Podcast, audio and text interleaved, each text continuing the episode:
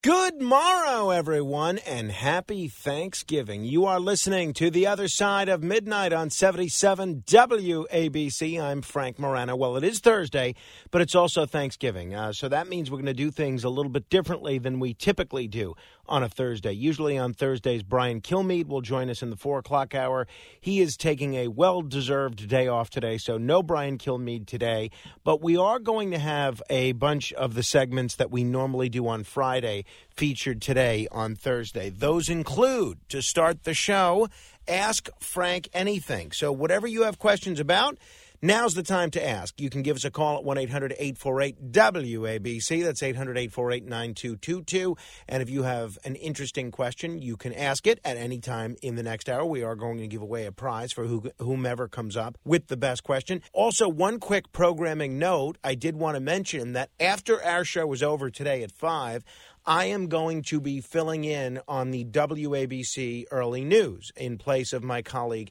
Deb Valentine. Very interesting. I used to host this show, you'll remember, and the last time that I hosted it was on Thanksgiving of last year when I had to leave in the middle of the show because my son was being born. And uh, it is an interesting thing to be back to today. But the reason I mention this, I'm going to take you behind the scenes of what goes on in terms of WABC management, WABC analytics. One of the things our station lives and dies by internally, management pays so much attention to the streaming numbers. Every time the streaming numbers, meaning the number of people listening online, goes up even slightly, they analyze, oh, why does that happen? Why does that happen? Uh, they give uh, accolades and praise to anybody that causes the numbers to go up. And anytime the numbers go down, there are calls for explanation as to why those streaming numbers go down. So I would love to make a big pop today. So I'm asking all of you, if you're listening to me right now, please tune in at 5 a.m. and listen online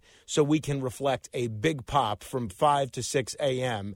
and show that when I fill in on other day parts, at the very least, we don't cause the audience to go away. If you have a smart speaker or an Alexa or whatever the other non Amazon devices are, you can probably even set your alarm to wake you up with the WABC early news in the event that you fall asleep. All right, you can go ahead and start queuing up uh, with your questions. 800 848 WABC on a special Thanksgiving edition of Ask Frank Anything. Beam me up! To be continued. Good morrow, everyone. Happy Thanksgiving. This is The Other Side of Midnight on 77 WABC. I'm Frank Morano. This is an interesting story, and this is a story that I've been following for about a year and a half. A Staten Island grand jury has identified numerous instances of ballot harvesting fraud in a race for city council last year, including a ballot submitted on behalf of a dead person and signature fraud involving dozens of other absentee ballots. The unprecedented unprecedented 38 page grand jury report released by Staten Island District Attorney Michael McMahon called for changes in the state election law, including requiring official government issued ID to vote. But it does not specify the race in question, nor does it file criminal charges against anyone. Couple of things here. One, I reviewed the report. I think it's terrific. I think a lot of the recommendations are spot on. They're things that I've supported for years and things that I would have no problem supporting. And on the one hand, I applaud D. McMahon for putting these out there because he's a Democrat. And I think when these suggestions come from a Democratic elected official or a Democratic district attorney, there's a better shot that a Democratic state legislature will take them up. But on the other hand, I am disappointed that there are no criminal indictments. Understand what they're saying here. They're saying that there was a ballot submitted on behalf of a dead person, signature fraud involving dozens of other absentee ballots. And we know what race this is, even though, though they're not saying it. This this was the city council campaign of Marko Kepi, who narrowly lost a GOP primary to Mid Island Councilman David Carr. And he, this guy was in cahoots with Fernando Mateo. If the fraud is so brazen, how do you not bring criminal charges against someone? I'm not saying the candidate himself, but what about the people submitting these ballots for dead voters? There ought to be charges here. If they found the fraud to rise to this level of egregiousness, so much so that they're issuing a 38 page report and recommending changes to the law, don't you think that calls for at least a misdemeanor charge? I'm not saying throw these guys in prison for 20 years. How about a misdemeanor charge? And I suspect the reason why we're not seeing that is the politics of the situation. Now, I like D.A. McMahon. I've known him for years. I'm probably going to support him next year, but he's a Democrat running in a borough that has become increasingly red. And he really does not want the Republicans to run a candidate against him next year. And I think because the people that were carrying out this fraud are Republicans, McMahon is concerned that if he were to bring charges against Republican political operatives, that the Republicans might take that out on him next year. I don't think that's right. I think if someone broke the law, whomever it is, Democrat, Republican, Independent, there ought to be some charges or there ought to be an explanation from the DA as to why there are no indictments for anything. I'm not for charging people frivolously, and maybe there's a good reason why no one is charged here, but just give us an explanation. Beam me up!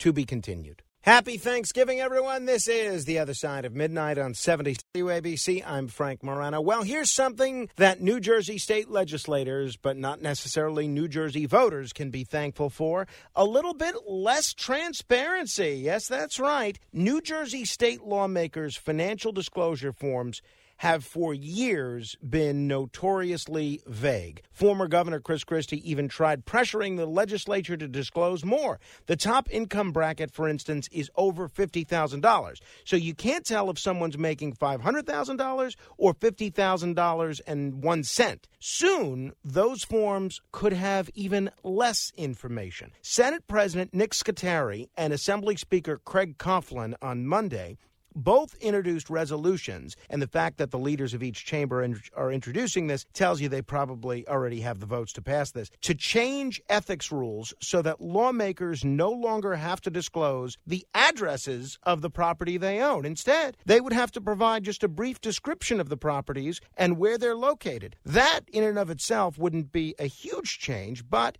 Senate President Scutari told Politico New Jersey that he's also considering other changes that would lessen disclosure requirements. Scutari, who didn't get specific on that point, cited security reasons as well as fears of identity theft. This comes on top of legislators looking to overhaul the Open Records Act and make that act a little less open. We've been noticing a pretty steady chipping away at government and political transparency in the state of New Jersey. Dark money, for instance, is now an accepted political practice that has been upheld by the courts, even federally. It's also making it harder to secure corruption convictions against officials. And some candidates, sensing the decreasing relevance of the media in New Jersey, which is increasingly non existent, are turning to friendly outfits that won't even bother asking them tough questions. Transparency is so important to a functioning democracy. I think it's great if you, the people of the state of New Jersey, want to have a part time legislature and allow all your legislators to have other jobs. That's fine. But the taxpayers and the voters are entitled to know the nature of the financial interests that these politicians have because it could affect their votes on key legislation. I'm not saying make it a full time job, just better disclosure, more disclosure. Instead, the legislature seems to be aiming for less. Beam me up! To be continued. One more hour to go until you can celebrate your Thanksgiving without me chewing your ear off. Well, actually, that's not true because I'm still going to be here at 5 a.m., so we want you to keep listening. One more hour of the other side of midnight to go here on 77 WABC. As disappointed as I know a lot of Republicans were statewide by the fact that they were not able to win any statewide offices, the recent election was a huge feather in the cap of New York City Republicans because they won a whole bunch of seats. I think there are now more New York City Republican elected officials than there's been in literally decades. They won an assembly seat in Staten Island that's been Democrat for 40 years. They won three assembly seats in Brooklyn and came very close to winning state assembly seat in Queens. Well, now one of those state assembly seats in Brooklyn might not be a Republican win after all. Democrats are saying that they might block Republican Lester Chang,